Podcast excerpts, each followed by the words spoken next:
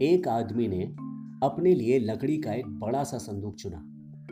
جب اسے اٹھانے لگا تو صندوق اپنی جگہ سے ایک انچ نہ ہلا۔ ایک شخص نے جسے اپنے مطلب کی شاید کوئی چیز مل ہی نہیں رہی تھی، اس نے صندوق اٹھانے کی کوشش کرنے والے سے کہا، میں تمہاری کچھ مدد کروں؟ صندوق اٹھانے کی کوشش کرنے والا مدد لینے پر راضی ہو گیا۔ اس شخص نے جسے اپنے مطلب کی کوئی چیز نہیں مل رہی تھی۔ اس نے اپنے مضبوط ہاتھوں سے صندوق کو جنبش دی اور صندوق اٹھا کر اپنی پیٹھ پر دھر لیا۔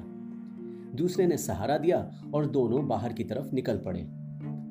صندوق بہت ہی بوجھل تھا۔ اس کے وزن کے نیچے اٹھانے والے کی پیٹھ چٹک رہی تھی اور ٹانگیں دوہری ہوتی جا رہی تھی مگر انعام کی امید نے شریر کے سارے کسٹ کے احساس کو آدھا کر دیا تھا۔ صندوق اٹھانے والے کے مقابلے میں صندوق کو چننے والا بہت کمزور تھا۔ سارے راستے وہ ایک ہاتھ سے صندوق کو صرف سہارا دے کر اس پر اپنا حق بنائے رکھتا رہا۔ جب دونوں سرکشت جگہ پر پہنچ گئے تو صندوق کو ایک طرف رکھ کر ساری محنت کرنے والے نے کہا، بولو، اس صندوق کے مال میں سے مجھے کتنا ملے گا؟ صندوق پر پہلی نظر ڈالنے والے نے جواب دیا ایک چوتھائی۔ ہاں؟ یہ تو بہت کم ہے۔ کم بالکل نہیں ہے، بلکہ زیادہ ہے۔ اس لیے کہ سب سے پہلے میں نے ہی اس مال پر اپنا ہاتھ ڈالا تھا۔